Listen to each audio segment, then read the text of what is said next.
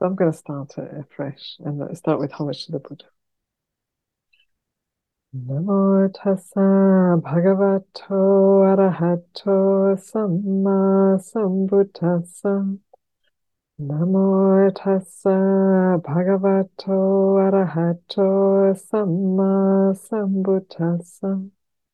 Namo tassa bhagavato arahato samma sambuddhassa.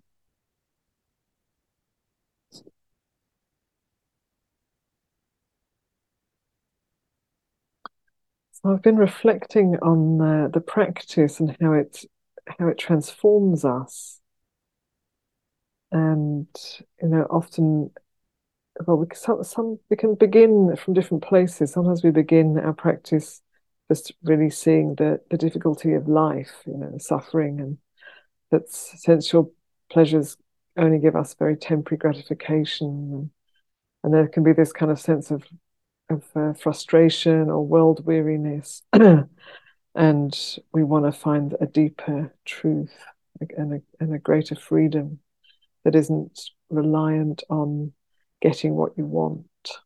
Because after a while, you realize getting we realize getting what we want doesn't do it for very long, and so it can be that can be the motivation to, for us to start practicing, and and it can also be that we have an unexpected, what might be called a mystical experience, where we see a greater reality than we're used to. Uh, various ways that can happen. So either of these can be the catalyst to kind of get us going on the path. And then, uh, you know, it can be that for a while there's, uh, you know, we're not really, although we are, our effort is essential on the on the pra- in the practice and on the path, we can't make things happen. You know, we can't say, okay, I'm gonna, I want to get, I want to get this state, and I want to have this realization, and I want to, you know, get to this stage. And you can want it, and you can put things in place, and it may or may not ripen. In you know, sometimes things ripen very quickly, and sometimes it takes a very long time. So those things are out of our control. Ajahn Chah used that image of planting a mango tree in Thailand. If you, you plant the tree and you tend it and you protect it from wild animals, and then it grows in its own time and it bears fruit in its own time, and those fruit ripen in their own time. And that's not really our business. So it's like that with the practice. You know, we we put the con- the causes and conditions in place, and we keep taking care, but we can't decide, like, I want this at this time. It doesn't work like that. And you know, there is this, uh, I want to call it a mysterious process of of transformation that happens as we practice. So, um, you know, we have basic character and tendencies and so on, but as we as we practice, uh, we're we're learning to let go of the the agendas and the strong personality drive. You know, that isn't what's guiding it. Our personality isn't what's guiding our practice. It's uh, it's wisdom that, that guides the practice, which is both very personal and completely impersonal. It comes through us, you know, the wisdom is arising through us, but it's not who we are, or it's not something we can give a call me. And the more we practice, you know, if it, like there can be this strong doing energy at times, doing something in, in order to get a result. Sometimes that's needed to, to get us onto a new course. Uh, but at some point that's got to soften and open. And instead of doing and trying to become, we are cultivating and, and making space for wholesome qualities to arise. And you know, we guide those, so like the Brahma-viharas, metta, karuna, mudita, upeka. the qualities, the heart qualities, you know, they need some care and they need to be generated. And then as they're generated, they're they're transforming us. And and while so if you if you're practicing metta, and that metta is that loving kindness is very strong, and that benevolence is very strong, we need to get out the way for that to happen. So on, on one hand, there's a there's a intention and a attention and a focus and and a taking care, and that it, that ignites and supports the quality of metta to arise and to be sustained. And then at some point, there's just metta. You know? So it's at some point we could explore uh, not being the one who's practicing metta, but just allow the metta to be, being metta. And it's a little bit like, it reminds me actually of, of when I when I was learning to swim, which I might have said a few times already, but uh, learning to swim and being afraid of, of, didn't trust that I could float in the water. And then going to the out to the sea with my family, all my older siblings swimming, and me pretending to swim because I didn't want to look like I couldn't, but I actually couldn't.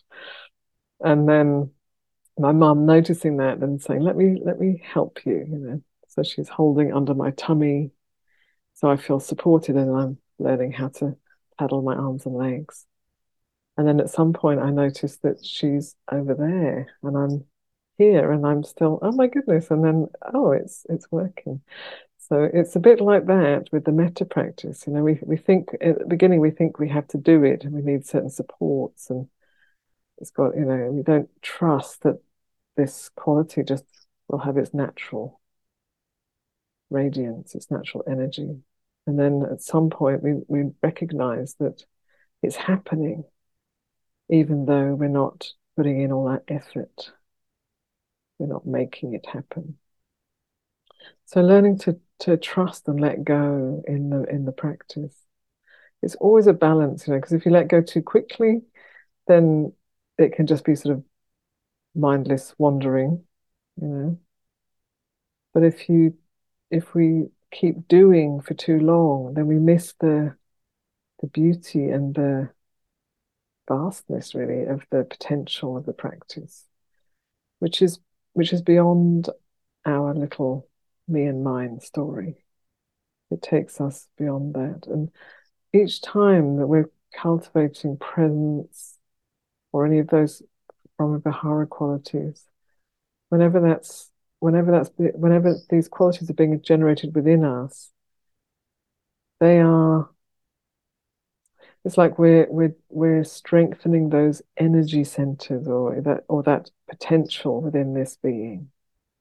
We're strengthening the possibility for metta to arise, not so that we can be a very kind person, even though it, that does help that. That's not really the point. It's it's that we're giving over this strong sense of me and mine, of doing and becoming, and who we are in the world. We're giving that up in order to be emptiness, compassion, kindness, wisdom, responsiveness, clarity, love, you know, these qualities. And they, they are They're qualities that shine through us. Beautiful when that happens. And and it's a lovely experience, you know, to not have to be the one doing things, but to allow those more universal qualities to, to be to be uh, running the show. You know? So so whenever we're cultivating these qualities, we're, it's like we're We're putting aside the, the personal story for a while, and we're just letting that greater truth live through us. And it might be in, just in a tiny way, there might be just a little bit, you know, and that And the story is very strong. For some people, the story is very strong. A very strong story of me, who I am, what I'm allowed to be and what I'm not allowed to be. And people even sometimes feel guilty about having, you know, beautiful experiences, expansive states, because, oh, but that's not really who I am. You know, but I'm, I'm no, no, I'm, I'm from this kind of background and I've done these things. And no, that's not right. I, I shouldn't be able to, that's not really who I am. And it's true, it's not really who we are. And yet, is the story who we are? The story is just a story. And it's always limiting. So the Buddha encourages us to generate these limitless, these, these states that are limitless. And the Brahma-viharas are limitless without boundaries. They're, they're, they're radiant, they're limitless, they're They go beyond the small story of me and mine, and self and other. And, you know, wisdom, quality of wisdom, it isn't limited by by any story. It, it, is a, it is a clarity that arises in the present and that illuminates the truth of the way things are. So these qualities that, that the Buddha encourages us to cultivate, they they take us beyond the small story of of me and mine, and they actively transform our experience. So they kind of transform who we are. It's quite a, it's quite fun when we let that happen. So I, I think it's very important to know that and to ex, explore, you know, what gets in the way. What gets in the way of those states of letting go, freedom, expansiveness?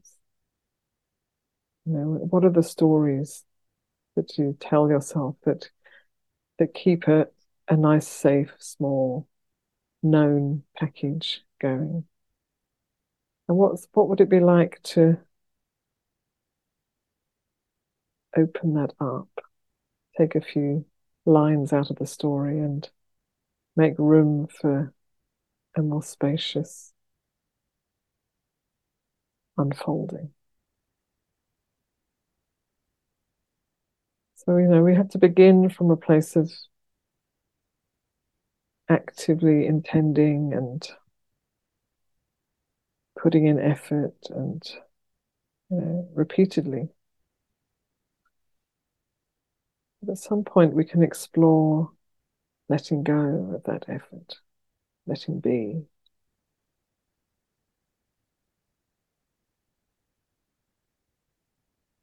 And allowing a greater spacious quality to arise. So I think this, this uh, spaciousness and expansiveness is a very, very important part of the practice. Um, you know, there are, it's, it needs to be grounded. In ethics, sila, in uh, embodiment, you know, embodied awareness. So, like as I'm speaking right now, I'm very aware of my body, my feet, legs, buttocks, hands, back, back of the neck, and voice. You know, I'm very aware. You know, so there's, so there's embodiment, but it's an embodiment that isn't isn't stuck in a story of. Doesn't have to be stuck in a story of separation and smallness. So grounded while opening. And you know, in the in the Four Foundations of Mindfulness, the Buddha points to this practice of noticing what's internal and noticing what's external, and noticing what is both internal and external. So when we're breathing, in the breath, there's, there's internal, there's air and also space internally. And there's also air and there's also space externally. And then there's both internally and externally. And then when you ex- start to explore like that, in the meditation where there isn't a strong, where you're not necessarily seeing your, you know, you're not looking in a mirror, you're not seeing your physical appearance and you're not concerned about that. There's just the actual perceptive awareness of how it is to be here. And then this experience internal spaciousness, external spaciousness. Spaciousness both internally and externally is the same. And we can do that with all of the elements, earth element internally, earth element externally. Both internally and externally is the same, earth element. Water, heat, air, space, consciousness. You can go through the whole thing. So it's, it's exploring the, you know, the, in a way that the um, it's a bit of a story that creates this very strong sense of separate individual self. So this is to be understood for oneself. You know, it's like I can say it, and you might say you might agree or disagree, but it's to be explored and understood directly by oneself. So I wanted to offer that today, and then we can have some time to uh, explore that, discuss Q and R.